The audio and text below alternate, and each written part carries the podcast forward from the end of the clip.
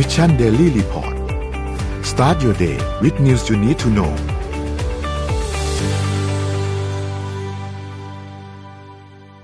สวัสดีครับ ขอต้อนรับทุกท่านเข้าสู่ Mission Daily Report ประจำวันที่ 22 สิงหาคม ครับ2515 ครับคุณอยู่กับพวกเรา 3 คนนะครับ สวัสดีเป็กสวัสดีน้องเอ็มครับสวัสดีพี่ปิ๊กสวัสดีพี่เป็กค่ะสวัสดีครับก็วันนี้เราก็มาเริ่มต้นกันด้วย จำนวนผู้ได้รับการฉีดวัคซีนโควิด -19 เหมือนเคยนะคะ จะอ่านแทนนนสองสไลด์นะคะจำนวนผู้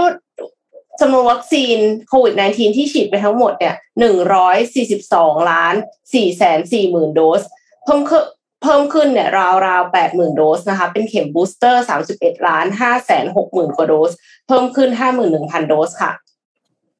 ส่วนจำนวนผู้ติดเชื้อรายใหม่ต่อวันล่าสุดเนี่ยคือหนึ่งพันหกร้อยหนึ่งพันเก้าร้อยหกสิบแปดคน รักษาอยู่หนึ่งหมื่นหกขอโทษค่ะหนึ่งหมื่นเก้าพันหกร้อยยี่สิบสี่คน อาการหนักแปดร้อยเจ็ดสิบสี่คนใส่เครื่องช่วยหายใจสี่ร้อยสี่สิบหกคน แล้วก็รักษาหายสองพันสองร้อยห้าสิบสองคน รักษาหายสะสมทั้งหมดเนี่ยสี่ล้านห้าแสนแปดหมื่นสองพันห้าร้อยยี่สิบเก้าคน แล้วก็มีผู้เสียชีวิตยี่สิบเจ็ดคนนะคะ ขอส่งต่อให้พี่เป๊กเลยค่ะ ได้ครับ ก็ราคาดัชนีตลาดหลักทรัพย์นะครับ วันศุกร์ปิดไม่ค่อยสวยนะหนึ่งหกสองห้าจุดเก้าสองจุดนะครับลบมาสิบจุดตลาดเทช่วงบ่ายนะครับใครดูอยู่ก็จะเห็นว่าเทกันจริง ๆ ทั่วโลกนะครับ วันศุกร์เพราะว่าดาวโจนส์เองก็ลงไป 0.86%นะครับ ปิดที่ 33,706 จุดนะครับ NASDAQ ก็ลงไปหนักเลย 2%นะครับ ลบไป 260 จุดนะครับ แล้วก็ดัชนีอื่น ๆ นะครับ ไม่ว่าจะเป็นฟุตซี่หรือว่าหางเสียงนี่บวกเล็ก ๆ นะครับ แต่ก็ยังอยู่ในโทนลงหมดนะครับ ตัวที่บวกขึ้นมานิดหน่อยคือราคาน้ำมันดิบโลกนะครับ WTI เนี่ยบวกมาประมาณ 0.3%นะฮะก็ปิดอยู่ที่ประมาณ 90.7 นะครับ ส่วน Blend เนี่ยปิดที่ประมาณ 96.7 เหรียญ ตรงนี้เป็นข้อสังเกตฝากคุณผู้ฟังนิดนึง เราจะสังเกตเห็นว่า WTI กับ Blend เนี่ยสเปรดมันเริ่มห่างกันเรื่อยๆ ไอตัวที่มันห่างกันเรื่อยๆเนี่ยปกติถ้ามันห่างกันมากมันจะกลายเป็น crisis นะครับลองลองสังเกตดูนะ ตัวเลขของ Blend กับ WTI โดยมากจะไม่ต่างกันเยอะ นะครับราคาทองคำนะครับก็ปิดลบลงมาประมาณ 10 เหรียญนะตอนนี้อยู่แถวประมาณ 1,747 เหรียญนะครับคริปโตเคอเรนซีก็จริง ๆ โดนเทมานะครับค่อนข้างหนักพอสมควรนะครับบิตคอยน์ก็มาที่ประมาณ 20,000 ต้นๆนะครับ Ethereum ก็ประมาณ 1,615 เหรียญนะครับจากที่เคยไปแตะประมาณแถว 25,000นะบิตคอยน์แล้วก็ Ethereum ไปเกือบ 2,000 เหรียญนะครับ Binance ก็บวกมานิดหน่อยนะครับ Solana ลงนะครับแล้วก็ Bitkub Coin ก็ลงนะครับอันนี้ก็เป็นตัวเลข ที่ wrap up มาให้คร่าวๆนะครับ ตัวเลขของตลาด คราวนี้ผมขออนุญาตไปข่าวแรกก่อนเลยครับพี่ปิ๊กครับค่ะน้องเอ็มครับ มาที่จีนกลับมาที่จีนจำได้ว่าจีนเนี่ยเคยเล่าให้ฟังไปแล้วนะครับ ตอนนี้จีนนี่โดนสองเด้งครับ มาอีกแล้วโดนอีกแล้ว โดนซ้ำโดนซากนะครับ จากข่าวในบลูมเบิร์กเนี่ยอ่าสัปดาห์ที่แล้วนะครับ หรือว่าช่วงเสาร์อาทิตย์เขาก็มีการรายงานออกมาว่าเฮ้ยตอนนี้จีนเจอปัญหาเรื่องของอสังหานี่ยังไม่จบนะอืมอสังหาเนี่ยคือยังไม่จบนะครับ แล้วก็ล่าสุด ดันมาเจอปัญหาเรื่อง heat wave กับภัยแล้งอีกครับพี่ปิ๊กน้องเอมครับ คือเขามีการประกาศตัวเลขนะสำนักงานสถิติแห่งชาติของจีนเขาบอกว่าตัวเลขเศรษฐกิจจีนในไตรมาสสองขยายตัวแค่ 0.4เปอร์เซ็นไม่น่าเชื่อนะ เมื่อก่อนที่จีนเราจะได้ยินว่าขยับกันประมาณแบบโหเกือบจะสองห้าเปอร์ดิจิเซ็นตต์อะค่ะนะเออใช่ไหมเกือบเกือบสองหลักเลยนะครับบางทีนะคราวนี้การขยับ 0.4 เนี่ยเขาบอกว่าเป็นจุดที่เลวร้ายที่สุดนับตั้งแต่ช่วงโควิด Q1 ปี 2020 นะครับเขาบอกว่าเป็นช่วงที่ เศรษฐกิจจีนหดตัวครั้งแรกในรอบ 28 ปี Goldman Sachs เนี่ยเขาคาดการณ์การเติบโตของจีนนะครับจาก 3.3 เหลือ 3 โนมูระลดจาก 3.3 เหลือ 2.8 นิวยอร์กไทม์ถึงกับประกาศข่าวว่า จีนไม่ใช่เครื่องยนต์ของโลกอีกต่อไป โอ้โห เนื้อข่าวบอกแบบนี้ เดี๋ยวพามาเจาะเนื้อในกันนะครับ ปัญหามีสองเรื่องเรื่องเดิมคือเรื่องอสังหา คนครับ ผ่อนบ้านไม่ได้บ้าน พี่ปิ๊กอืมเป็นเราไม่ผ่อนนะ ไม่เอานะอืม ไม่เห็นว่าตึกมันขึ้น ไม่เห็นว่าบ้านมันขึ้น คือเมื่อก่อนเนี่ย ถ้าเรามองว่าประมาณอารมณ์การเก็งกำไรแบบฟองสบู่ก็คืออย่างน้อยเก็งกำไรใบจอง แต่อย่างน้อยที่สุดตึกมันต้องเสร็จอะค่ะถูกไหมอันนี้คือไม่เห็นอะไรเลอัยนนี้ไม่เห็นอะไรเลย ไม่เห็น progress ไม่เห็นอะไรเลย เพราะฉะนั้นไม่จ่ายไม่จ่ายนะครับ ในขณะที่ผู้ประกอบการหรือว่าเจ้าของโครงการก็ทำต่อก็ไม่ได้ไหวไม่มีเงินตังค์หมุนไม่ได้ คนที่ซวยที่สุดและเซ็งที่สุดแน่นอนว่าคือแบงค์เพราะว่าโดนสองฝั่ง ในฝั่งการปล่อยกู้ให้กับเจ้าของโครงการก็ไม่ได้ ในฝั่งของปล่อยปล่อยกู้ให้กับรายย่อยมาผ่อนก็ไม่ได้เพราะฉะนั้นแบงค์โดนสองเด้งแล้วก็ไม่แปลกใจครับเพราะว่าอสังหาเนี่ยกินสัดส่วน GDP ค่อนข้างสูงมากของเศรษฐกิจจีนนะครับ เพราะฉะนั้นการปรับลด GDP อะไรลงมาเนี่ยไม่น่าจะแปลก แต่คราวนี้เท่านี้ไม่พอนะ ไปโดนเรื่อง heatwave กับเรื่องแล้งนะครับ ใครเห็นข่าวเมื่อสุดสัปดาห์ที่ผ่านมาเนี่ย แม่น้ำแยงซีเกียง แห้งมาก แห้งเหือดเลย นี่เจอ heatwave นะครับ แล้วผลกระทบในฝั่งเศรษฐกิจต้องบอกงี้ ที่เมืองเนี่ยเขาใช้ hydropower หรือพลังงานน้ำอยู่ เพราะฉะนั้นจึงมีปัญหาเรื่องพลังงานไฟฟ้า หลายที่ต้อง shutdown สถานที่สาธารณะสถานที่ราชการแน่นอนว่าสถานที่เกี่ยวกับเรื่องการพาณิชย์ต้อง shutdown ปัญหาต่อมาครับ ผลิตไม่ได้ พอผลิตไม่ได้ครับ supply shock กลับมาอีกแล้วพี่ปิ๊กน้องเอ็มกลับมาอีกแล้ว supply shock น่าจะ เป็นปัญหาในในรอบนี้นะครับ คือต้องบอกว่าการล็อกดาวน์ช่วงโควิดที่เซี่ยงไฮ้ในสองเดือนเนี่ยเสียหายหนักแล้วนะ เจอดอกนี้เข้าไปนี่ต้องบอกว่าจุกนะครับ แต่ผมอะชวนคุยอย่างนี้นะ ผมมองว่าเป็น intentional lockdown ด้วยและอาจจะเกิดขึ้นอีก เพราะอย่างนี้ เราลองมองในเชิงมันนี่เกมนะครับ จีนเนี่ย ต่างกับประเทศอื่นตรงอะไรรู้ไหมไม่มีเงินเฟ้อนะ อืม เขาไม่มีเงินเฟ้อนะครับ เพราะ เขาทำลายดีมานซะสิ้นเลยโอ้เพราะเขาล็อกดาวน์ถูกปะค่ะค่ะปัญหาเงินเฟ้อไม่มีคือต้องต้องบอกงี้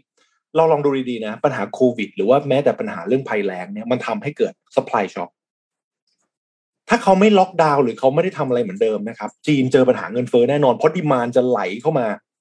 ซื้อสินค้าและบริการแล้วทำให้ราคาสินค้าและบริการสูงขึ้น นี่คือปัญหาเงินเฟ้อที่เกิดขึ้น เหมือนที่หลาย ๆ ประเทศเจอ ในขณะที่เกิดมีการล็อกดาวน์แบบ intentional เนี่ยมันทำให้ demandมันไม่เกิดอยู่แล้ว จีนเนี่ยเงินเฟ้อเพิ่มประมาณ 2.5เปอร์เซ็นต์นะครับ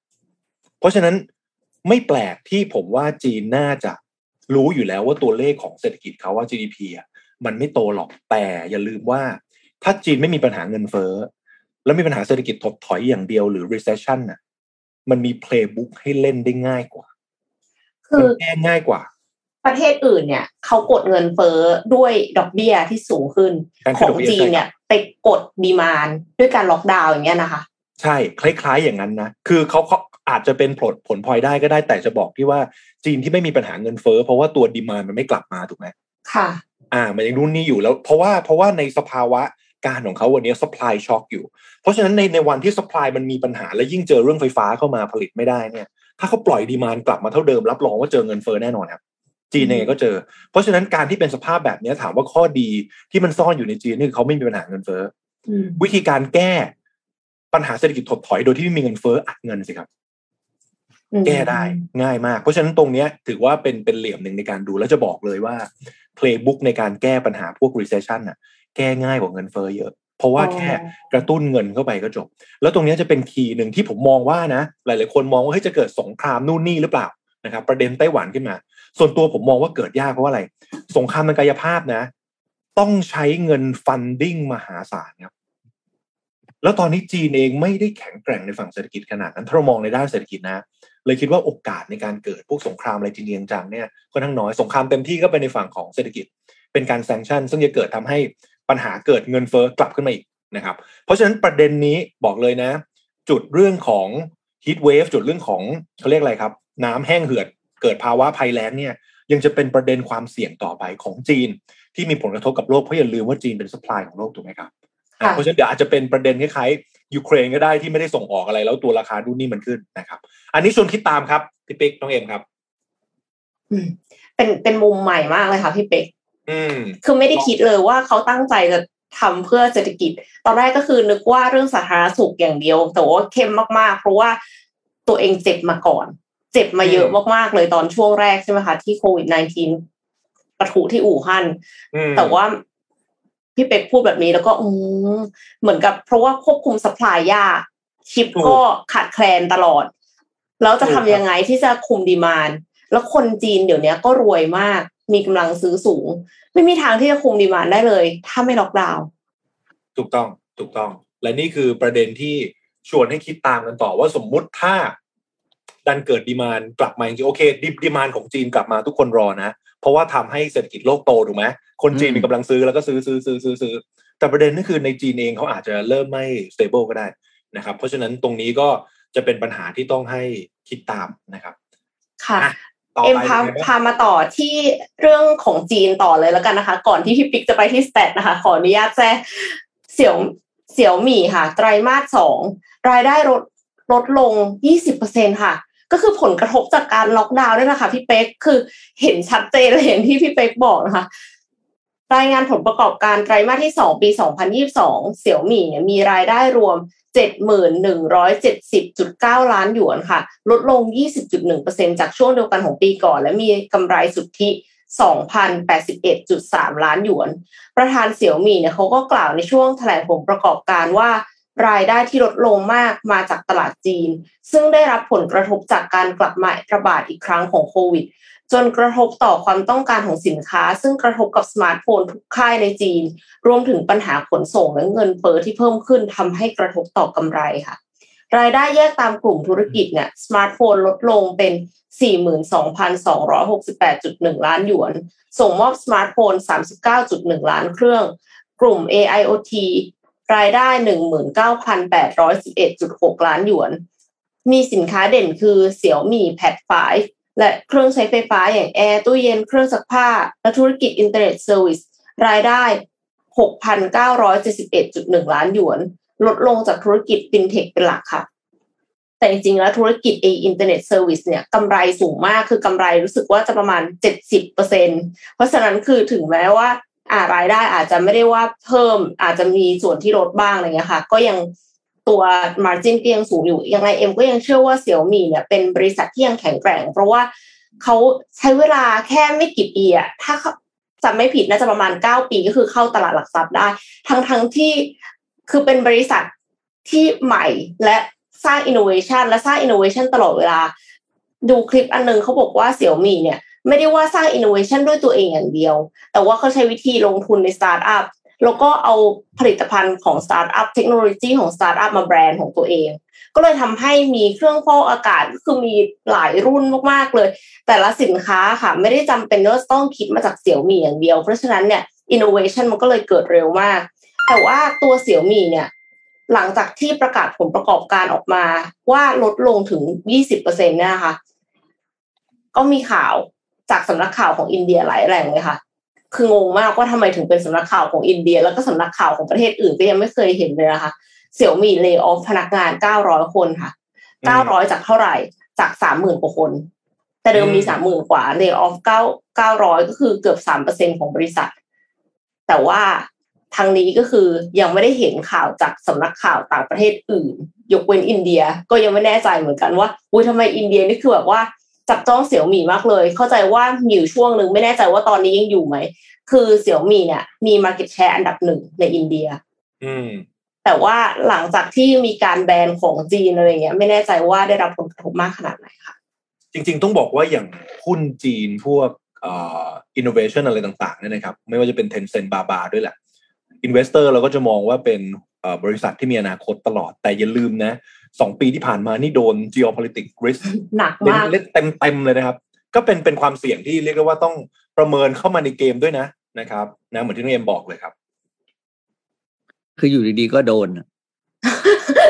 ใช่พี่เอออยู่ดีก็โดนนะ แล้วมันส่งผลกระทบเยอะด้วย ก็เลยเป็นแบบปัญหาใหญ่ครับที่บางทีเราก็ไม่ได้ discount ความเสี่ยงตรงนี้มาในในตัวบริษัทหรือหุ้นอะใช่ไหมอืมครับผม เรื่องบางทีนี่แหมมันมีมิติที่ซับซ้อนนะเดี๋ยวนี้การวิเคราะห์อะไรต่างๆ มันก็ใช้มิติเดียวคือในเรื่องของผลประกอบการไม่ได้แล้วเนาะคือบางทีเมื่อก่อนอย่างที่เรา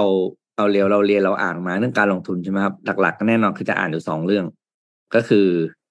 เขาเรียกอ่านอ่านข้อมูลนะสองเรื่องก็คือผลประกอบการบริษัทนั้นกับหรือและอุตสาหกรรมนั้นนะกับสองคือเรื่องของ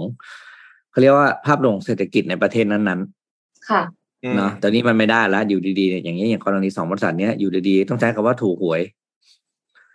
ตัวเองก็ขายของอะไรทุกอย่างดีๆหมด แต่ว่ากลายเป็นเรื่องของมิติทางการเมืองระหว่างประเทศที่ทำให้เจอปัญหาต่างๆเข้ามา อืมอะเดี๋ยวพาไปดู stat นิดนึงครับแล้วเดี๋ยวต่อเรื่องของ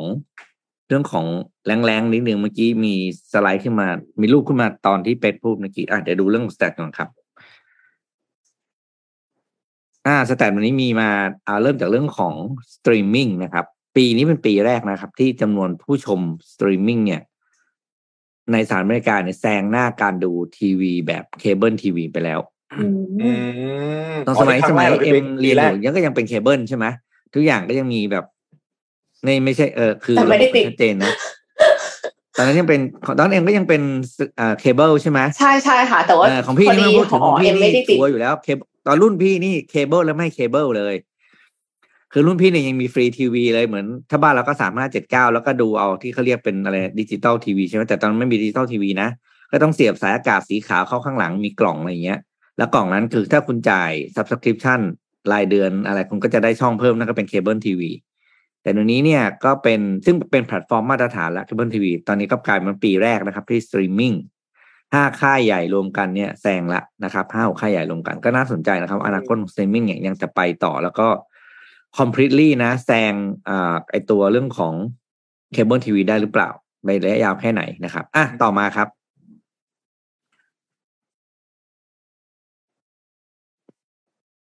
ทีนี้ อ่า ก็มีสิ่งที่น่าสนใจก็คือ อ่า ตัวเลขนี้คืออะไรนะเขาบอกว่า พอมี inflation ในสหรัฐอเมริกานะครับ ค่าใช้จ่าย ตัวไหนบ้างนะครับ ที่คนอเมริกันจะเลือกตัดก่อนนะครับมันก็ว่าอันดับหนึ่งเลยก็คือค่า subscription ทั้งหลายนะครับอืมที่จ่ายค่ารายเดือนในอ้าวต่างๆเนี่ยเนาะอืมหกสิบหกเปอร์เซ็นจะเป็นตัวแรกที่เขาอาจจะเป็นสิ่งที่คนตัด อันดับสองคือเสื้อผ้า อันดับสามคือบาร์คาเฟ่แล้วก็การด i n เอาท์ทั้งหลายนะครับอืมสี่สิบเปอร์เซ็นต์อันดับสี่คือเที่ยว อันดับห้าก็คือ food และ household นะครับ หลังจากนั้นก็คือตัดแทบไม่ได้ละนะครับ อะต่อมาครับ ต่อมาเป็นเรื่องของอ่าแผนที่ประเทศไหนที่มีธุรกิจสตรีมมิ่งแบบเขาเรียกว่า penetration ก็คือการเข้าถึงเนี้ยเยอะที่สุดนะครับ แน่นอนตอนนี้ก็ยังอยู่ที่สหรัฐอเมริกาและแคนาดานะครับ ก็คืออยู่ที่ประมาณครึ่งต่อครึ่งนะครับ คือประมาณ 45-50%ของประชากรเข้าถึงสตรีมมิ่งในขณะนี้ตลาดอย่าง Southeast Asia เนี่ยยังเปิดกว้างมากนะครับ คืออยู่ที่ประมาณ 7-14%เท่านั้นเองนั่นแปลว่า ธุรกิจสตรีมมิ่งทั้งหลายเนี่ยอาจจะ เรดาร์มาทางทางบ้านเรานะเพราะว่าการเข้าถึงยังน้อยตลาดยังเปิดอยู่มากครับอะต่อมาครับอ่าเรื่องของการใช้พลังงานนิวเคลียร์และพลังงานน้ำเนี่ย ก็ยังดูอ่าเขาเรียกว่า นี่คืออัตราการใช้พลังงานต่าง ๆ นะครับ ในยุโรปนะครับ พลังงานนิวเคลียร์ลดลงค่อนข้างเยอะนะครับ ลดลง 12%ในช่วงปีที่ผ่านมานะครับ แล้วก็ขณะที่ พลังงานไฮโดรเนี่ยก็ลดลงส่วนที่เพิ่มขึ้นก็เป็นพลังงานลมนะครับ แล้วก็พลังงานโซลาร์ที่เห็นเพิ่มขึ้นมาอย่างมีนัยสำคัญนะครับ แล้วก็ที่ห้าน่าจับตาคือสีเทาครับถ่านหินถ่านหินปีนี้กลับมาโดยที่ไม่มีใครคาดคาดคิด เพราะว่าแน่นอนแต่มันก็ไม่มีทางเลือก เพราะว่าปกติถ่านหินเนี่ยทางยุโรปปกติมีแต่ปิดลงค่ะแต่ปีนี้ต้องกลับมา activate โรงงานถ่านหินใหม่แล้วเนื่องจากพลังงานไม่พอจากแก๊สนะครับอะค่ะต่อจากมารัคสรับเซีย ประเทศไหนบ้างที่ใช้พลังงานน้ำเป็นหลักนะครับ แน่นอนก็คือทางทางอ่าอเมริกาตอนบนขึ้นไปนะครับ แล้วก็ทวีปอเมริกาใต้ตอนบนนะครับ ใช้พลังงานน้ำเป็นหลักนะครับ รวมถึงทางตอนกลางของทวีปแอฟริกาด้วย ที่เป็นแบบภูมิภาคหลักๆเลยนะครับ ที่พลังงานน้ำมีความสำคัญ ส่วนทางเอเชียทางจีนทางยังค่อนข้างน้อยมากครับ ต่อมาครับ อันนี้เป็นเรื่องบอลบอลหน่อยผู้ชายน่าจะชอบ ปกติเนี่ยทีมฟุตบอลเนี่ยมันก็จะมีรายได้หลักก็คือ ค่าเข้าชมลิขสิทธิ์การถ่ายทอดนะครับ แล้วก็ของ merchandise นะเสื้ออะไรพวกนี้ต่างๆ แต่รายจ่ายหลักของทีมฟุตบอลนะครับ มันคือค่าตัวนักเตะนั่นเป็นค่าติปจอยมากๆก็เป็นค่าเนี่ยนี่เขามี stat เนี้ยก็เป็นตัวบอกว่าทีมไหนเนี่ยที่มีpercentage ของค่าตัวนักเตะเนี่ยเป็นอัตราสูงของรายได้นะครับ ก็อันดับหนึ่งเลยนะครับ ก็คือ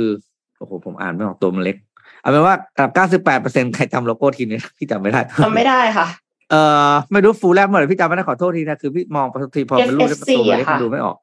เก้าสิบแปดเปอร์เซ็นของค่าใช้จ่าย อ่าค่าแบบค่าใช้จ่ายตัวนักเตะเนี่ยเป็นเก้าสิบแปดเปอร์เซ็นของรายได้นะครับ คือเรียกว่าทีมเนี่ยแทบจะล้มละลายอยู่แล้วอะคือคือไม่ไหวอีเตอแล้วร์ซื้อเพราะว่าแพงหรือว่ารายได้น้อย รายได้น้อยครับรายได้น้อยก็คืออ๋อมีปัญหาเรื่องแฟนบอลดูน้อยนะครับ อันดับสองคือเอเวอร์ตันครับเก้าสิบห้าเปอร์เซ็นรายได้รายได้ของทีมน่ะร้อยบาทเก้าสิบห้าเก้าสิบห้าบาทจ่ายนักเตะนะครับ อันดับสามคือคริสตัลพาเลสอันดับสี่คือเลสเตอร์นะครับ ของเลสเตอร์ของคนไทยเนี่ยแหละครับ ที่ที่ที่เจ้าของเป็นคนไทยนะครับ ทีมที่มีค่าใช้จ่ายอยู่ในเกณฑ์ที่เหมาะสมกับอ่ารายได้ของสโมสรก็จะเป็นแถวล่างนะครับสเปอร์ห้าสิบเจ็ดเปอร์เซ็นตนะครับอ่าแมนเชสเตอร์ซิตี้หกสิบสองเปอร์เซ็นพวกนี้ต่างๆนะครับอะ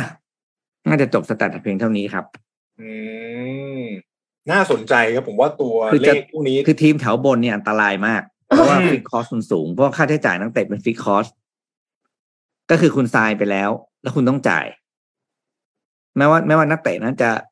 จะเดี้ยนหรือไม่ perform ดีหรือเดี้ยนเปล่านนะครับ คุณต้องจ่ายมอืมนะนะครับ แล้วพอดีบางทีมเนี่ยที่เจอสถานการณ์อย่างนักเตะที่เป็นนักเตะเขาเรียกว่า อ่า ตัวตัวเก่งของทีมอะ คือคนซื้อตั๋วก็อยากเข้ามาดูคนนี้ใช่ไหมแต่พอดีถ้าคนนี้ไม่ได้เล่นเขาก็ไม่เข้ามาดู แต่ค่าใช้จ่ายยังอยู่นะอืมนี่เป็นค่าที่เนี่ยที่มาว่าทำไมเนี่ย ถึงถึง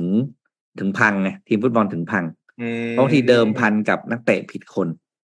อืม อืมอะต่อเพิ่งครับเพิ่งเห็นเพิ่งเห็นตัวเลขแถวล่างใน stat เมื่อกี้นะพี่ปิ๊กผมว่าน่าสนมากว่าแมนยูลิเวอร์พูลกับแมนซิตี้เนี่ย ตัวเลขใกล้ๆกันนะตัวเลขอ่าใกล้ๆกันนะเออพวกนี้ลิขสิทธิ์เขาจัดการดีครับอืม เพราะเขาได้รายได้จากการถ่ายลิขสิทธิ์เยอะประเด็นคือพวกนี้เป๊กพี่บอกให้เอ่อพวกทีมเล็กๆ แถวบนอะ พอไม่ได้ไปเตะทั่วยุโรปรายได้มันเลยมีแต่ในประเทศไงอืมอืมอืมรายได้ในการถ่ายลิขสิทธิ์เนี่ยเขาได้จากรายได้จากเกมในประเทศก็สามสิบแปดนัดใช่ไหมอืมแล้วก็ถ้วย FA ครับแล้วก็ถ้วยลีกครับ จบแล้วนะ ไม่มีรายได้อื่นนะอืมนี่เป็นที่มาว่าทำไมทุกคนถึงต้องเรียกว่าสู้ตายเพื่อให้ได้ไปไปเตะทั่วยุโรป ไม่ว่าจะเป็นอ่ายูเอฟ่าแชมเปี้ยนส์ลีกหรือว่า ยูโรปาลีกอืมอ่านี่เนี่ยครับนี่เพราะนี่ก็เลยเป็นเป็นที่มาว่าเวลาที่คุณซื้อนักเตะตัวแพงๆมาเนี่ยนะ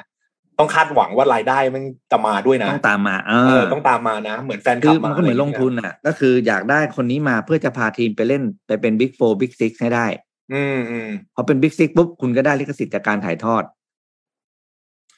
พี่ปิ๊กตรงนี้นึกถึงหนังเรื่องหนึ่งผมจำชื่อไม่ได้ ที่เขาไปซื้อนักเตะแบบ ไม่ได้ราคาแพงมาแบรดพิตเล่นน่ะ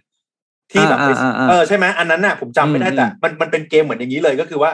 ไปเลือกจากสแตทดูแล้วว่าเฮ้ยถ้าคนนี้มาจับกับคนนี้คนนั้นมาจัมันนี่บอลมันนี่บอลเออมันนี่บอลอ่าใช่อืมโอ้โหสนุกมากเรื่องนั้นคือเกมแบบธุรกิจชัดๆเลย เห็นภาพนี้นะนึกถึงหนังเรื่องนั้นเลยแต่ใครยันั้งนไม่เป็เคยนดูให้ลองดูนะเป็นเอ๊ะเป็นเบสบอลเบสบอลอ๋อเป็นเป็นเป็นเบสบอลเนาะอันนั้นเนาะอ่ามันนี่บอลเป็นเบสบอลครับ อืมอืมโอเคนะครับอะพอพูดถึงเรื่องของมันนี่เกมประเด็นฮอตสุดสุด สัปดาห์ที่แล้วนะครับ ก็มีหลายเรื่องนะไม่ว่าจะเป็นเรื่องของขายตรงนะครับ แล้วก็มี forex 3D ค่ะ forex 3D นี่วันนี้ขออนุญาตขยี้เรื่อง forex 3D นิดนึงนะครับ คิดว่าในฝั่งของเนื้อข่าวเนี่ยหลายๆท่านก็น่าจะตามหลายๆสื่อและในรายละเอียดว่าโดนไปเท่าไหร่ซึ่งหลายพันล้านมากนะ คนเสียหายนี่เข้าใจว่าโอ้โหหลักแบบเยอะมากนะครับ หลายพันนะหลายพัเก้าพันมาคะไม่เจ็แน่ดใจหมื่นเจ็ดหมื่นนะคือเยอะมากจริงๆนะครับ คราวนี้ ตัวที่ออกเป็นข่าวมาเนี่ยก็คือธนาคารแห่งประเทศไทยก็บอกว่าไม่เคยอนุอนุมัติใบอนุญาต ให้กับบุคคล หรือนิติบุคคลที่ไม่ใช่ธนาคาร หรือบลในการทำธุรกรรมซื้อขายแลกเปลี่ยนเงินตราต่างประเทศเพื่อลงทุนทางอินเทอร์เน็ตนะครับรอบนี้ก็เสียหายไปสองพันกว่าล้าน คืออย่างนี้ เดี๋ยววันนี้จะเล่าให้ฟังเรื่องโครงสร้าง เพราะว่าผมเองเป็นคนที่อยู่ในวงการ คราวนี้ต้องถาม perception มุมมองของพี่ปิ๊กกับน้องเอ็มก่อน เวลาเรามอง forex เข้ามา เรามองยังไงครับ ภาพภาพจำ ความเสี่ยงค่ะ อย่างแรกเลยคือรู้สึกว่าหวือหวา อืม ผันผวน ใช่ รู้มีสึกคำว่าว่าโกงหรือพนันไหมมีคำว่าโกงหรือพนันไหมในหัว มีคำว่าเก่งกำไร มีคำว่าเก่งกำไร คือไม่ได้ไม่ได้เข้าไปเพื่อลงทุนอะ พูดตรงอืมมๆคือเข้าไปเพื่อที่จะกอบโกยในระยะสั้น แล้วก็ออกมา อาจจะเข้าไปใหม่ แล้วก็ออกมา แต่ว่าเหมือนเป็นเครื่องมือทำเงินที่หวือหวา คือหวือหวา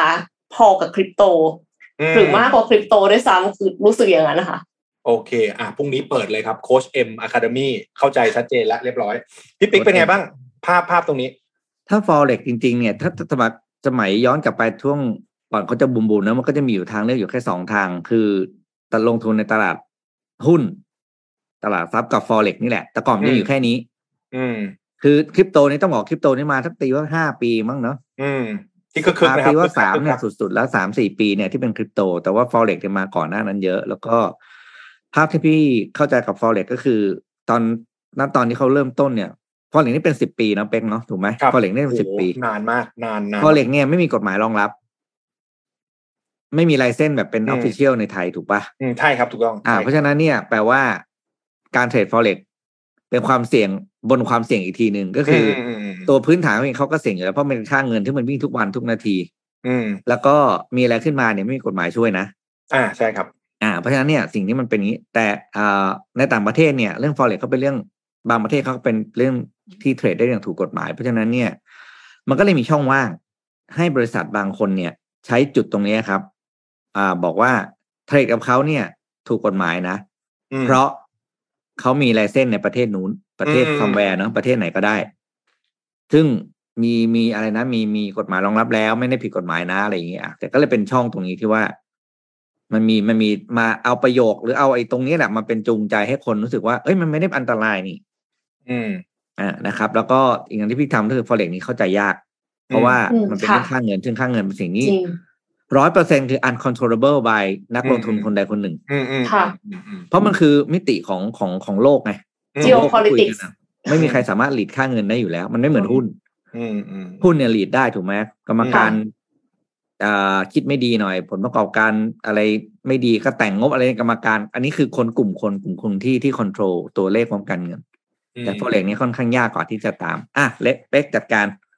เอ่อเสริมที่พี่ปิ๊กบอกแล้วกันครับ ก็คือใช่ตามนั้นเลยนะครับ ก็ต้องบอกว่าคือจริง ๆ ถามว่าการเก่งเก่งกำไร forex forex คือตลาดแลกเปลี่ยนเงินตรา เพราะฉะนั้นถามว่าการเก่งกำไร forex อย่างเช่นสมมุติผมมองว่าเอ่อ ค่าเงินบาทจะอ่อน ค่าเงินบาทจะอ่อน ผมไปซื้อเงินดอลลาร์ที่ซูเปอร์ริชวันนี้สมมตินะครับ แล้วสมมติบาทอ่อนไปจริง ๆ ในอีกสองสัปดาห์ ผมไปขายคืนดอลลาร์แล้วเอาเงินบาทกลับมาได้เงินบาทเยอะขึ้น นี่ก็คือการเก็งกำไร forex เหมือนกัน คือการเล่นเล่นเล่นกับส่วนต่าง เพราะฉะนั้นอย่างที่น้องเอ็มพูดก็คือถูกเลย มันไม่ใช่การ investment แน่นอน เพราะว่าการ invest คือการ invest กับสินค้าหรือ product ที่ มันมีมูลค่าเพิ่มขึ้นอะอย่างเช่นหุ้น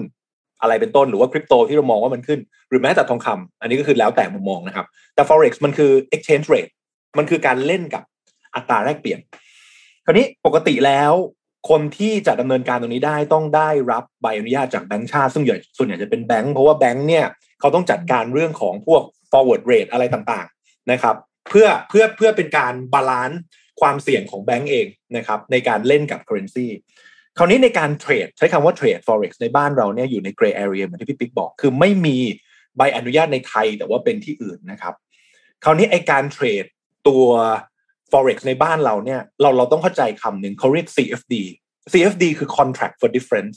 contract for difference หมายถึงการสร้างกราฟขึ้นมาเพื่อเรียนแบบกับอัตราแลกเปลี่ยนของจริงที่เกิดขึ้น เพราะฉะนั้นสิ่งที่เราไปเทรดอะเราเทรดบน CFD หรือเราเทรดบนกราฟที่จำลองขึ้นมา เรียนแบบของจริงประมาณนั้นนะครับ เพราะฉะนั้นมันเลยเป็นอะไรที่เขาเรียกอะไร มันมันเลยเกิดเป็นธุรกิจขึ้นมา ระหว่างสามปาร์ตี้ด้วยกันหนึ่งก็คือตัว broke forex อ่าจดจด โบรก forex ขึ้นมา ซึ่งเม็ดเงินการลงทุนเนี่ยบอกได้เลยก็ในการตั้ง broke forex ขึ้นมาเองนะประมาณ15ล้านอย่างต่ำถึงประมาณ30ล้านคือล้านเหรียญแล้วก็ได้ โบรกเข้ามา แต่ broke ก็จะไม่เกิดครับ ถ้าไม่มีปาร์ตี้ที่2ซึ่งเรียกว่า IB IB คือคนแนะนำให้คนอื่นเปิดพอร์ต อ่า แล้วก็ต่อต่อต่อลิงก์พี่ไปอย่างเช่นเฮ้ยชวนพี่ปิ๊กมาเทรดไหมชวนน้องเอ็มมาเทรดไหมแต่ใช้ลิงก์พี่นะเพื่อเป็นการ sharing ค่าคอมกันสุดท้ายก็เกิดคนคนเทรดเข้ามา เพราะฉะนั้นเหมือน downline ไหมคะอ่าใช่ใช่ประมาณนั้น แต่แต่แต่คือต้องบอกงี้ อธิบายโครงสร้างให้ฟัง อย่างเช่นสมมุติการการเทรดทองคำนะครับ ปกติถ้าเป็นหุ้นก็คือหนึ่งร้อยหุ้นนะครับเทรด futures ก็คือเป็นหนึ่งสัญญา แต่ว่าในโลก forex เขาเรียกหนึ่งหลอตอ่าสมมตินะเป็นหนึ่งหลอต ในในหนึ่งหลอตในการเทรดเนี่ยอาจจะได้ค่าคอมค่าค่าคอมมิชชั่นที่เกิดขึ้นประมาณสิบห้าเหรียญสิบห้าดอลลาร์ ซึ่งเราต้องเสียอยู่แล้วสมมุตินะครับ เราต้องเสียให้โบรกอยู่แล้วสำหรับคนเทรด คราวนี้อย่างที่บอกคือโบรกมี IB IB หรือคนคนแนะนำคนแนะนำเนี่ย สมมติตัวตรงกลาง ค่าคอมตรงกลางเนี่ยประมาณสักสิบห้าเหรียญ มันก็จะกลายเป็นว่า ไอ้ตัวสิบห้าเหรียญเนี่ยเอาไปแบ่งกัน ระหว่างตัว IB กับทีมของเขา เช่นบอกเฮ้ยโบรกบอกผมเอาห้าเหรียญคุณเอาสิบเหรียญไปบริหาร คราวนี้สิบเหรียญเขาเนี่ยสามารถเป็น layer ที่หนึ่ง layer ที่สอง layer ที่สามก็ได้ แต่อยู่ในสิบเหรียญอาจจะแบ่งกันเป็นสามสี่สามสี่สามสามก็คือให้มันครบสิบนะครับ เพราะฉะนั้นตัวการแนะนำการบอกต่อกันมันเลยมี incentive ในการเกิดขึ้น คือต้องบอกว่า forex ในการเทรด forex อยู่ใน gray area นะ แล้วการทำแบบเนี้ยไม่ใช่การโกงนะ แต่อย่างที่บอกนะ อยู่ใน gray area และมันเป็น business model ของเขา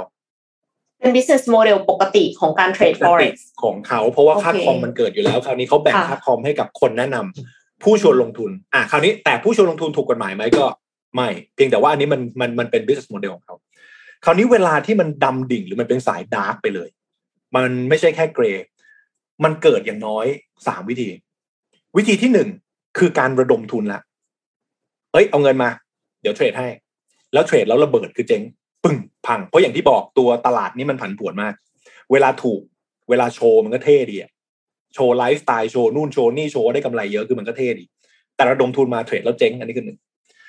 dark อันที่สองคือโหดกว่านั้นคือระดมทุนมา แต่ไม่ได้เอาไปเทรดจริงนะไม่ได้ไปเก็งกำไร แต่มาจ่ายกันเองในวงอ้าวเหมือนแชร์ลูกโซ่ถูกอันนั้นคือ dark ครับ อันนั้นคือผิด อันนั้นคือผิดหนักแล้วกัน ใช้คำว่าผิดหนัก เพราะว่าเป็นการจ่ายเพื่อให้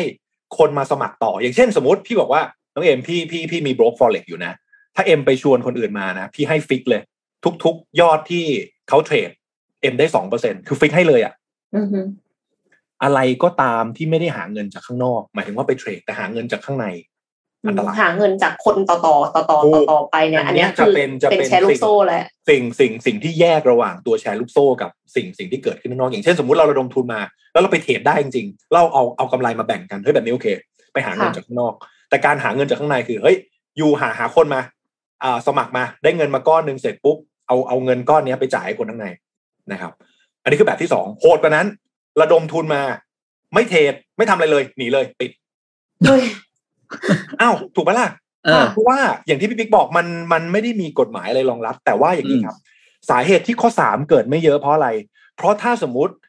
น้องเอ็มทำบิสเนสจนกระทั่งค่าคอมมิชชั่นมันสูงเกินกว่าที่จะโกงหนีทำไมล่ะ อืม ถูกไหมครับ ใช่ ก็มันก็ดีขึ้นเรื่อย ใช่ ๆ ในอีกอนาคตก็จะรวยขึ้นอีก จะหนี ถูก ทำไม เป็นอินเซนティブที่ที่มันเกิดขึ้นเพราะฉะนั้นนะ กล่าวสรุปในสรุปนะครับ สรุปในสรุปก็คือ ต้องบอกว่าการเทรด forex อยู่ใน gray area อยู่แล้ว เหมือนที่พี่ปิ๊กบอกเมื่อกี้ถูกต้อง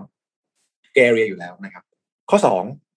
สิ่งที่ผู้แนะนำหรือ IB ทำอย่างเช่นไม่ว่าจะเป็นชวนไปสอนฟรี หรือให้สัญญาณในการเทรดบ่อยๆ ก็คือเป็น incentive ในการให้เกิดค่า commission ในการเทรดไม่ใช่การโกงนะ แต่เป็น business model ของเขาที่เราต้องเข้าใจ เพราะเราเป็นได้ทั้งฝั่งผู้เทรด และเป็นฝั่งในการแนะนำเพื่อนต่อ แล้วเราก็ได้ค่าค่า commission แบ่งก็ได้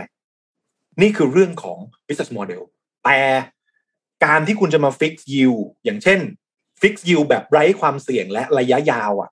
มันเป็นไปไม่ได้บนโลกความจริง เช่น สมมติถ้าโฆษณาบอกว่า ฝากเงินไว้เฉยๆ ได้ประมาณสิบเปอร์เซ็นต่อเดือน เป็นไปไม่ได้ เป็นไปไม่ได้ ไม่ว่าคุณคุณจะเทรดแบบเก่งมหาศาลยังไงแล้วฟิกนะ คือโอเค คุณคุณอาจจะทำได้แบบเป็นร้อยเป็นพันเปอร์เซ็นต์อันนี้ไม่เถียงทำได้จริงนะ แต่การมา fix ให้ตลอดเนี่ย มันแปลว่าคุณ transfer ความเสี่ยงยังไง อันนี้ต้องตอบคำถามนะครับ หรือเช่นบอกว่า แนะนำคนอื่นมาลงทุนได้ทันทีห้าเปอร์เซ็นโอ้โหอันนี่ชัดเลย เอาเงินมาก่อน แล้วก็มาโปะข้างในนะครับ เพราะฉะนั้นเวลาที่จะไปคุยเรื่อง forex นะเอาจริงนะ ถ้าคนมาแนะนำนะ คุยเรื่องความเสี่ยงไปเลย สบายใจกว่า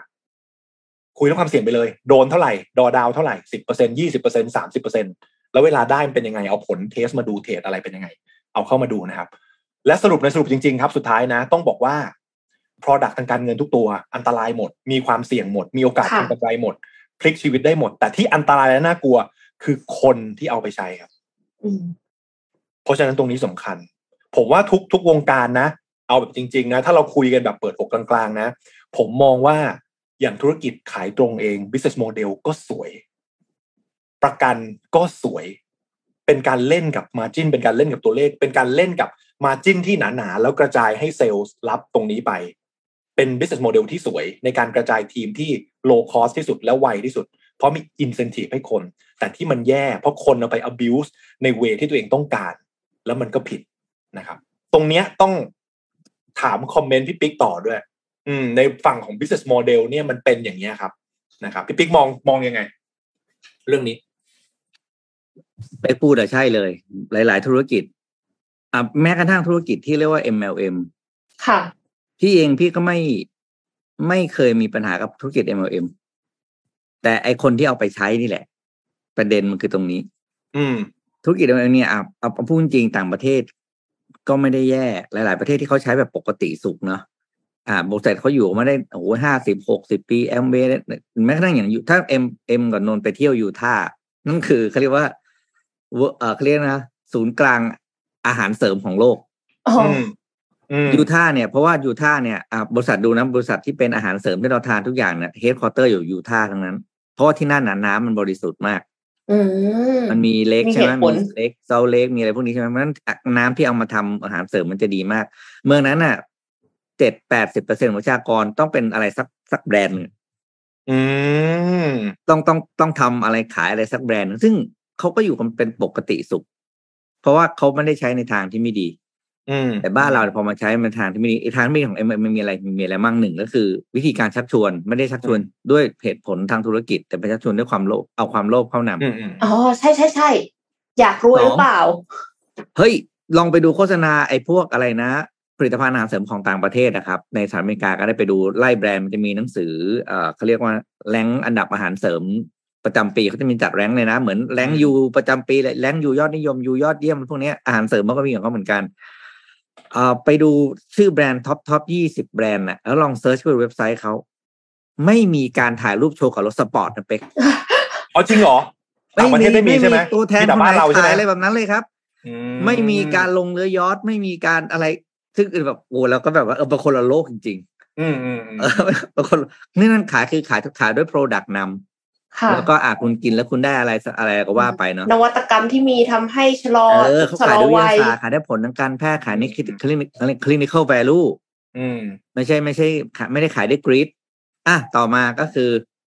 Product อีกอันหนึ่ง Product เนี่ยเขาก็จะ variety แล้วจะมีอะไรแบบอะไรของเขาเยอะแยะเนาะอืมก็นั่นแหละสองเรื่องที่มันแข่งกันไม่ แต่ไม่ได้แข่งกันได้ว่า เราจะรวยเท่าไหร่อะไรยังไงอะไรเงี้ยเพราะว่าอืมเพราะว่านี่มันเป็นคอนเท็กซ์ของคนรุ่นใหม่ด้วยนะ คือคนเจน Y เนี่ยพี่จะพูดเวลาพี่ไปบรรยายที่ไหนก็ตามก็คือ คนเจน Y จะมีจะมีความยากในการใช้ชีวิตอยู่อย่างหนึ่งก็คือเป็นคนที่เป็นวัยที่ต้องค้นหาตัวเองแล้วหาตัวเองให้เจอพอตัวเองเจอ มันจะแปลความเป็นสมการ หาตัวเองให้เจอ เพราะเจอการหาตัวเองเจอจะพาเราไปสู่ความสำเร็จ ความสำเร็จจะพาไปสู่ความมั่งคั่งอืมคนเจนวายจะเป็นคนที่ อยู่ในกับดักตัวนี้ค่อนข้างเยอะ แล้วกลายเป็นว่าการโฆษณาอะไรต่างๆ ที่สื่อสารไปยังคนเจนวายครับ มันจะมันจะฉายภาพมาด้วยความมั่งคั่งเป็นหลักอืมค่ะไม่ใช่ความสู้ชีวิตนะอืมอืมถ้าสู้ชีวิตนี่คือเจนเอ็กอืมอืมอืมอือืมมนั่นแหละนั่นก็คือจะโดนเรื่องของอะไรโลภๆนี่แหละนะครับ อ่าอะผมผมผมไปนึกถึงคำหนึ่งซึ่งผมชอบมาก แล้วก็จดอยู่ในสมุดโน้ตผมที่ ปิกปิกพูดพูดเมื่อกี้มันเป็นสำนวนของใครผมขอโทษทีนะผมจำไม่ได้แต่เขาบอกว่า you will get wealth by process not event อะผมว่าประโยคอืมสั้นๆ นี้คือบอกได้ดีมากบอกว่าจริง ๆ แล้วการสร้างความมั่นคงจริงต้องเกิดจาก process อะไรก็ตามที่เราทำต่อเนื่องแล้วได้ซ้ำๆเรื่อยๆ แต่ โดยมากถ้าเราเข้าใจผิดคือเราคิดว่าเราจะรวยโดยอีเวนต์อีเวนต์อย่างเช่นรายการเล่นหถูกวยหวย เออ อย่างเช่นอย่างเงี้ยเป็นต้นหรือว่าการทำอะไรบางอย่างที่มันฟู่ฟ้าอีเวนที่มันไปแบบเร็วๆอะอีเวนต์คือถูกหวยเอออย่างก็เงี้ยอีเวนต์ไงหนึ่งครั้งไรนะคะถูกต้องเลยตุ้มไรไงไรไปอีเวนต์อะคืออยู่ดีๆโป้งขึ้นมาแล้วก็ แล้วก็แบบเออชีวิตเปลี่ยนเลย ซึ่งจริงๆแล้วชชีวิตเปลี่ยนเนี่ยเขาบอกให้มันมันไม่ใช่แบบเป็นเรื่องข้ามคืนที่เกิดขึ้นแต่มันเป็นการสะสม เพราะว่าอะไรก็ตามที่ออกจากค่าเฉลี่ยตัวเอง มากจนเกินไปสุดท้าย มันจะกลับลงมาเข้าที่ความสามารถในการคุมเงินของเราเสมอ ในฝั่งหุ้นเนะครับพี่ปิ๊กมันจะมีคำบอกเลยว่า โอ้โห การที่คุณหากำไรมาได้นี่ก็เป็นส่วนหนึ่งนะ แต่การทำให้กำไรมันคงอยู่กับเรานานๆเนี่ย อันนี้ก็เป็นอีกศาสตร์หนึ่งที่ยากพอสมควร เพราะฉะนั้นเออมันเป็นเรื่องอะไรที่มันเป็น process จริง ๆ หมายถึงว่าขึ้นแล้วต้องไม่ลงมาที่เดิม อันนี้เป็นเป็นสูตรสำคัญของตัว wealth เลยนะครับอะเดี๋ยวนะผมขออนุญาตอีกข่าวหนึ่งแล้วเดี๋ยวค่อยโยนไปทางน้องเอ็มได้ไหมค่ะได้เลยค่ะนิดนึงนะครับโอเคจาก SCB EIC นะครับนะตรงนี้ก็จะเป็นข่าวที่สำคัญเหมือนกัน เขาก็ประเมินมาว่า เศรษฐกิจโลกมีสัญญาณชะลอตัวชัดเจน จากภาวะเงินเฟ้อและภาวะการเงินตึงตัวนะครับ คาดเฟดขึ้นดอกเบี้ยในอัตราชะลอลงนะครับ ตามความเสี่ยงของเศรษฐกิจถดถอยที่สูงขึ้นนะครับ ในเนื้อข่าวเนี้ก็จะบอกว่าในส่วนของเศรษฐกิจโลก EIC มองว่าสัญญาณชะลอตัว และหลายตัวชี้วัดทางเศรษฐกิจเนี่ยสะท้อนความเสี่ยงที่เพิ่มขึ้นในระยะข้างหน้านะครับ โดยเศรษฐกิจสหรัฐกำลังก้าวสู่ภาวะถดถอยทางเทคนิค หรือว่าเราได้ยินในข่าวคำว่า technical recession นะครับก็คือติดลบ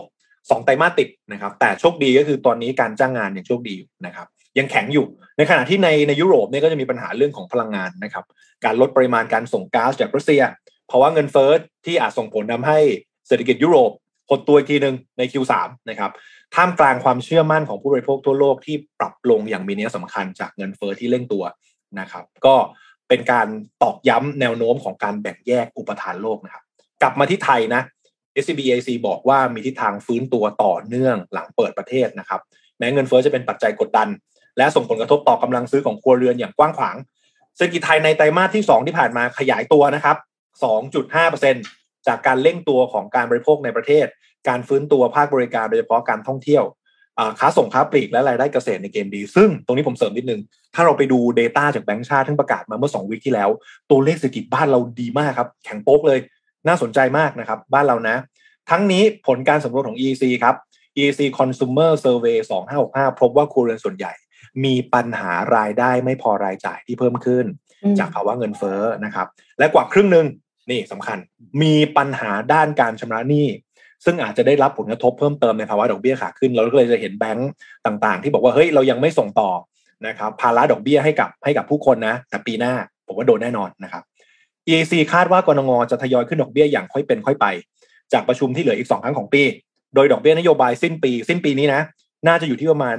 1.25%นะครับ ตอนนี้อยู่ 0.75 เพราะฉะนั้น EAC น่าจะคาดการณ์ว่าขึ้นอีก 2 ครั้งเนี่ยขึ้นครั้งละ 0.25 นะครับ กับแนวโน้มเงินเฟอ้อที่ผ่านจุดสูงสุดไปแล้ว เงินบาทกลับมาแข็งค่า และภาวะเศรษฐกิจที่ของกลุ่มเปราะบางนะที่น่าจะฟื้นตัวช้านะครับ คราวนี้ผมเสริม Data นิดนึง สัปดาห์นี้ข่าวสำคัญก็คือการประชุมประจำปีของเจ้าหน้าที่ระดับสูง ที่แจ็กสันโฮไวโอมิงนะครับอ่าวันที่ 25 ถึง 27 สิงหา ซึ่งตรงกับบ้านเราเนี่ยส่วนสำคัญจะอยู่ประมาณ3ทุ่มวันศุกร์นะครับ ซึ่งการประชุมของของเฟดเองเนี่ยที่แจ็กสันโฮเนี่ยเป็นประเพณีทุกปี แล้วก็จะมีผลกับทิศทางการมองราคาสินทรัพย์นะครับเออไม่ใช่ขอโทษทีทิศทางของเศรษฐกิจโลก ซึ่งมีผลกับ ราคาสินทรัพย์แน่นอน เพราะฉะนั้นข่าวสำคัญต้องติดตามกันอีกทีหนึ่งช่วงคืนวันศุกร์นี้นะครับ จากการประชุมของเฟดที่แจ็กสันโฮลครับติ๊กน้องเอ็มครับ ประมาณนี้ครับ ค่ะ ก็ต้องติดตามกันอีกหลายเรื่องเลยนะคะ ระทึกตลอดเวลา ส่วนเอ็มเอ็มมีข่าวที่น่าติดตามอีกเรื่องหนึ่งค่ะ คือการฟื้นคืนชีพให้สัตว์สูญพันธุ์ค่ะ พี่ปิ๊กพี่เป๊กColossal ไม่ไม่ยังไม่ไปไกลขนาดนั้นค่ะ Colossal เนี่ยเป็นบริษัทด้านเทคโนโลยีชีวภาพจากสหรัฐอเมริกาประกาศตัวด้วยเป้าหมายยิ่งใหญ่ที่จะคืนชีพให้สิ่งมีชีวิตที่สูญพันธุ์ไปแล้ว จริงๆแล้วเป้าหมายใหญ่ที่สุดของเขาเนี่ยยังไม่ใช่ไดโนเสาร์ของพี่เป็กแต่ว่ามันคือช้างแมมมอสช้างแมมมอสเนี่ยเป็นสัตว์เลี้ยงลูกด้วยนมที่สูญพันธุ์เป็นเมื่อประมาณสี่พันปีที่แล้ว แต่ว่าก่อนหน้านั้นค่ะ เขาค้นพบแล้วว่ามันยากมากเลยค่ะ ที่จะคืนฟื้นคืนชีพช้างแมมมอสก็เลยจะขอเป็นแบบเบาๆก่อนอ่า เป็นสัตว์ที่สูญพันธุ์ไปแล้ว แต่ว่าไม่ได้นานเท่าช้างแมมมอสนั่นก็คือเสือแทสเมเนียค่ะ เสือแทสเมเนียเนี่ยสูญพันธุ์ไปแล้วเกือบหนึ่งร้อยปีที่แล้ว มันเรียกอีกอย่างหนึ่งว่าหมาป่าแทสเมเนีย ซึ่งมีชื่อทางการเรียกว่า thylacine เป็นสัตว์กินเนื้อที่เป็นนักล่าสูงสุดในกลุ่มสัตว์ที่มีกระเป๋าหน้าท้อง มีกระเป๋าหน้าท้องนะ แต่ว่าเป็นนักล่าค่ะ รูปร่างเนี่ยอย่างที่เห็นเลยคล้ายหมาป่า แต่ว่าลายที่หลังเนี่ยเหมือนเสือ ก็เลยเรียกว่าเสือเทสเมเนีย เกิดขึ้นบนโลกบนโลกเนี่ยตั้งแต่ 2 ล้านปีก่อนแล้วนะคะ แต่ว่าเมื่อประมาณ 2,000 ปีที่แล้วเนี่ยเสือเทสเมเนียก็ลดจำนวนลง แล้วก็เหลืออยู่เพียงที่เกาะเทสเมเนีย ประเทศออสเตรเลีย แล้วหลังจากที่มันได้รับสถานะเป็นสัตว์คุ้มครองไม่นานในปี 1936 เสือเทสเมเนียตัวสุดท้ายก็ตายในสวนสัตว์บนเกาะเทสเมเนียค่ะ องค์การระหว่างประเทศเพื่อการอนุรักษ์ธรรมชาติเนี่ยได้ประกาศให้สถานะเสือเทสเมเนียเป็นสัตว์สูญพันธุ์เมื่อปี 1982 ซึ่งก็ 1982 ถึง 2022 ก็ 40 ปีที่แล้วใช่ไหมคะ Colossal ร่วมมือกับทีมวิจัยแห่ง University of Melbourne วางแผนนำเอา DNA ของเสือเทสเมเนียที่ได้จากซากกระโหลกของเสือเทสเมเนียเนี่ยมาเป็นข้อมูลอ้างอิง เพื่อตัดต่อพันธุกรรมสัตว์ ให้มีลักษณะคล้ายคลึงกัน ให้ได้ออกมาเป็นเสือเทสเมเนียตัวใหม่ค่ะ เอาจาก DNA จากกระโหลก ซึ่งอย่างน้อยก็อายุ 40 ปีแล้วนะคะ แผนการก็คือนำเอาเซลล์ของตัว dunnart ซึ่งตัว dunnart เนี่ยเป็นสัตว์กินเนื้อที่มีกระเป๋าหน้าท้องรูปร่างตัวเล็ก คล้ายกับหนูมาทำการตัดต่อพันธุกรรม คือจะเพาะเสือตัวใหญ่ขนาดนั้น ในสิ่งที่คล้ายกับหนู ฟังไม่ผิด คือ size size ต่างกันเยอะมากนะคะ ที่เลือกใช้เซลล์ของ dunnart เพราะว่าลักษณะ DNA เนี่ยมีความใกล้เคียงกับ DNA ของเสือแทสเมเนียมาก ซึ่งการตัดต่อเนี่ยจะอาศัยข้อมูลของ DNA เสือแทสเมเนียที่ได้จากซากกระโหลกมาเป็นตัวอ้างอิง จากนั้นจะนำเอาเซลล์ที่ตัดต่อพันธุกรรมแล้วเนี่ย ไปใส่ในมดลูกของ dunnart ซึ่งขนาดเล็กมาก และเสือแทสเมเนียตัวใหญ่ แต่ว่าธรรมชาติของสัตว์มีกระเป๋าหน้าท้องเมื่อตอนแรกเกิดจะมีขนาดเล็กมาก ไม่ว่าตอนตัวเต็มวัยจะแตกต่างกันขนาดไหน ก็คือมั่นใจว่ามดลูกของ dunnart เนี่ยจะสามารถใช้เพื่อการเพาะเลี้ยงตัวอ่อนของเสือแทสเมเนียได้ค่ะ คือณจุดนั้นน่ะณจุดที่ต้องอุ้มไว้ในมดลูกเนี่ยเท่ากัน แต่ว่าค่อยมาโตตอนที่ออกมาแล้ว เพราะฉะนั้นก็ไม่เป็นไรก็ใช้ใช้ตัวที่เล็กๆเหมือนหนูเนี่ย สามารถเพาะเสือแทสเมเนียได้ เมื่อตัวอ่อนเสือแทสเมเนียครบกำหนดอายุครรภ์ก็จะถูกคลอดออกมา และเลี้ยงดูต่อไปในกระเป๋าหน้าท้องของตัว dunnart ค่ะ ซึ่งขั้นตอนนี้เป็นกระบวนการปกติของสัตว์มีกระเป๋าหน้าท้องที่จะเอาลูกที่ที่เกิดใหม่มาเลี้ยงต่อในกระเป๋าทันที แล้วก็เลี้ยงอยู่นานอีกหลายสัปดาห์เมื่อเสือแทสเมเนียเนี่ยมันตัวใหญ่เกินกว่าที่จะอยู่ในกระเป๋าหน้าท้องของตัว dunnart แล้ว ทีมวิจัยก็จะใช้กระเป๋าหน้าท้องเทียม ที่สร้างขึ้นมาเพื่อใช้ในการดูแลลูกเสือแทสเมเนีย จนกว่าจะสมวัยที่ใช้ชีวิตภายนอกด้วยตัวเองได้ค่ะ Colossal วางแผนว่าสักวันหนึ่งจะสามารถฟื้นคืนชีพช้างแมมมอสด้วยวิธีการคล้ายคลึงกัน โดยอาศัย DNA ที่หาได้จากซากของแมมมอสแล้วก็ตัดต่อพันธุกรรมช้างเอเชีย และใช้มดลูกของช้างเอเชีย เป็นที่เพาะเลี้ยงตัวอ่อนของช้างแมมมอสแต่การฟื้นคืนชีพช้างแมมมอส ยากกว่าเสือแทสเมเนียอีก เสือแทสเมเนียนี่ยังไม่ได้สำเร็จนะคะ อันนี้คือแนวคิดนะ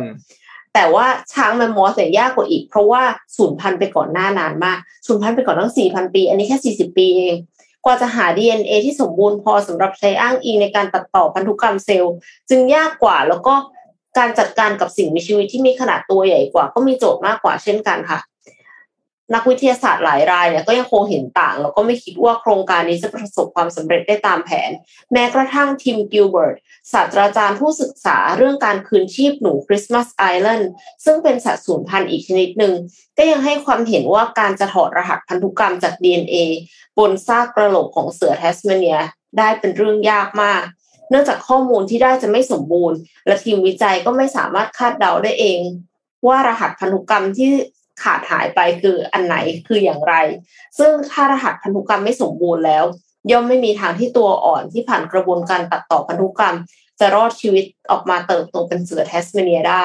ดังนั้นก็ต้องให้กำลังใจนะคะ เอาใจช่วย Colossal ต่อไปว่าจะสามารถฟื้นคืนชีพเสือแทสเมเนีย เพื่อที่จะเป็นเป็น learning ไปฟื้นคืนชีพช้างแมมมอสอีกทีหนึ่งได้หรือเปล่าคะเอาจริง ๆ ด้วยด้วย ด้วยความเคารพนะ ด้วยความเคารพจริงๆนะ เสือทัสแมเนียเนี่ยขอโทษนะทำไมทรงคล้ายๆหมาวัดเหมือนกันนะเวม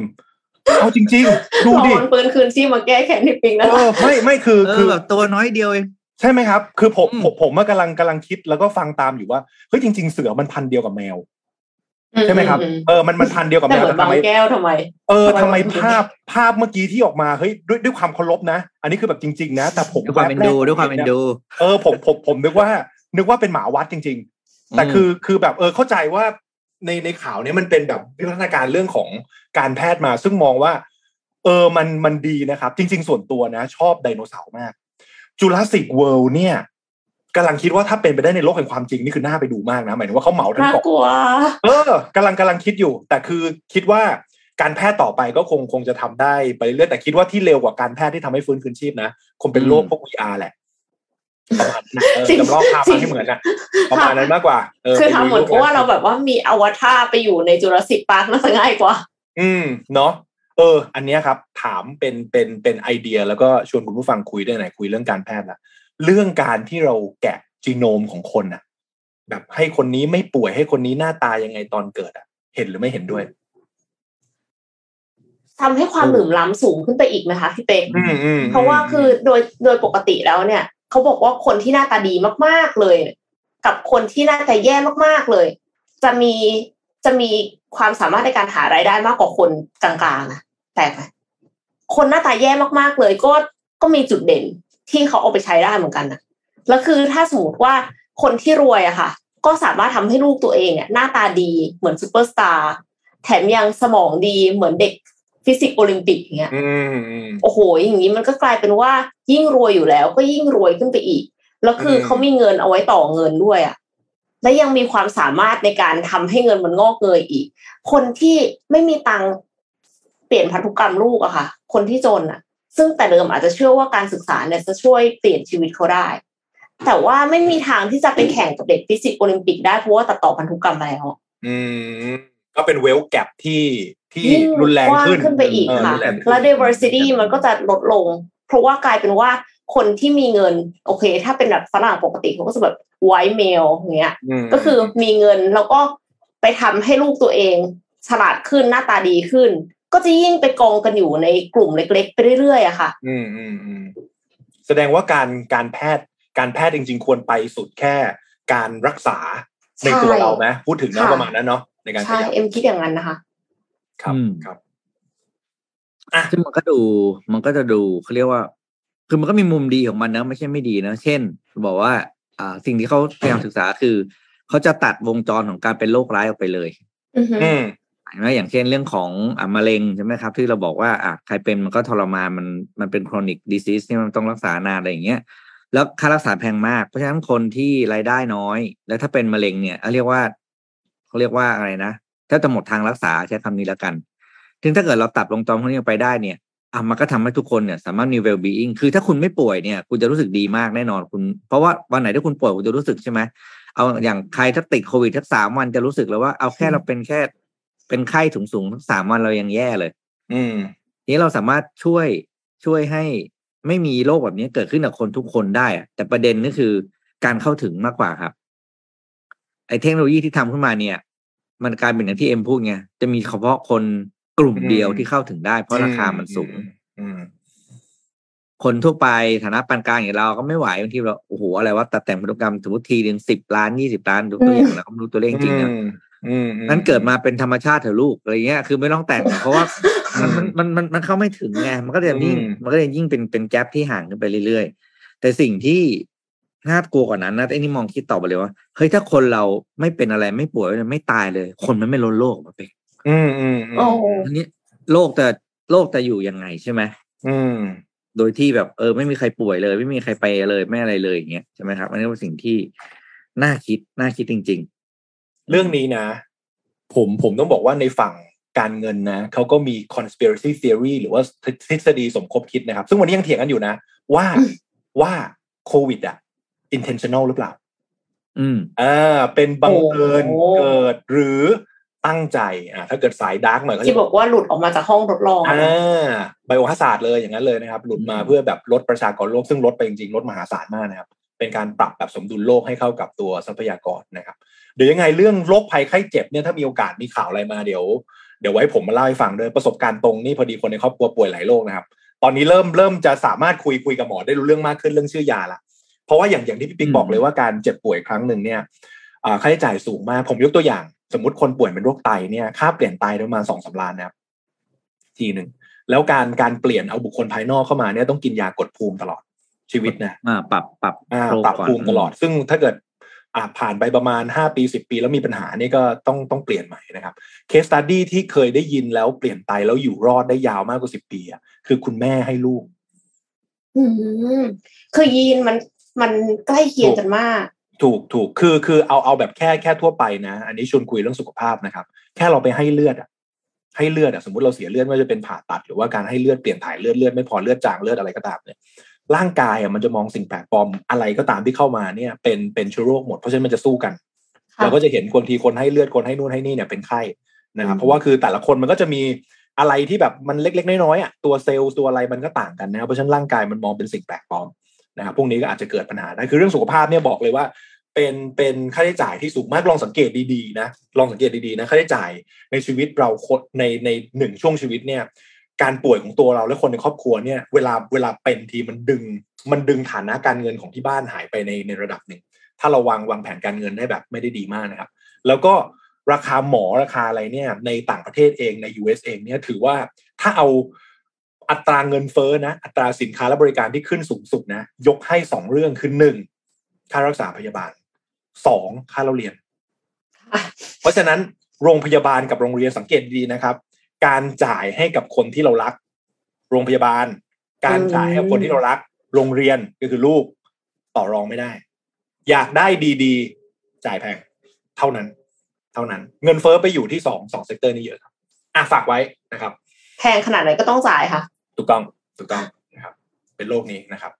อะเรามีอะไรทิ้งท้ายอีกอีกอีกสักหน่อยไหมครับพี่ปิ๊งน้องเอ็มอ่าเอ็มมีข่าวสั้นๆ ค่ะเรื่องของ Twitter คือพี่เป็กพูดถึงเรื่อง recession มาเยอะแล้วเนาะก็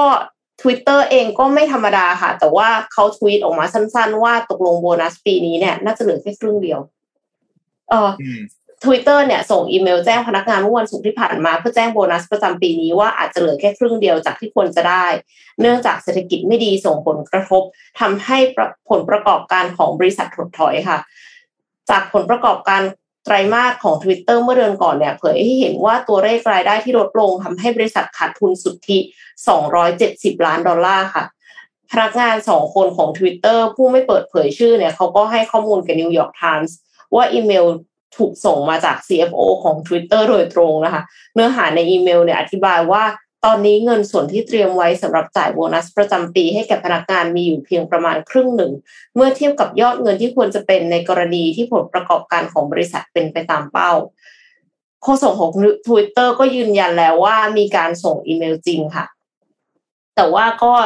Twitter ก็พยายามลดค่าใช้จ่ายต่างๆ รวมทั้งชะลอการจ้างงานใหม่ เช่นเดียวกันกับบริษัทเทคอื่นๆ อีกหลายรายค่ะ ก็ต้องติดตามตอนต่อไปค่ะว่าจะเกิดอะไรขึ้นนะคะ คือมันเป็นสัญญาณอะไรหรือเปล่า คือในฐานะที่เราไม่ได้เป็นพนักงานทวิตเตอร์เนี่ยเราก็คงไม่ได้ไปเดือดร้อนกับโบนัสเขาใช่ไหมคะ แต่ว่า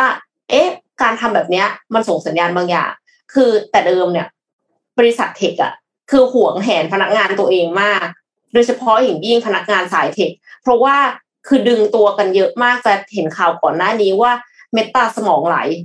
เพราะว่าพอแบบทำเมตาเวิร์สแล้วคนกลายเป็นไม่อิน พอไม่อินก็เลยไปอยู่ที่อื่น แล้วเทสลาเองก็มีคนลาออกคือเหมือนกับว่า flow กันง่ายมากเลยข้ามบริษัทกันนะคะ โดยเฉพาะอย่างยิ่งในบรรดากลุ่มคนที่เป็นสายเทคที่เก่งพอที่จะเข้าบริษัทพวกนี้ได้ ก็เข้าบริษัทอื่นได้เหมือนกัน เพราะฉะนั้นเนี่ยเขาโอบกันมาก ๆเลย แต่ตอนนี้ Twitter เนี่ยออกมาประกาศลด โบนัสเหลือครึ่งเดียว อาจจะหมายความว่า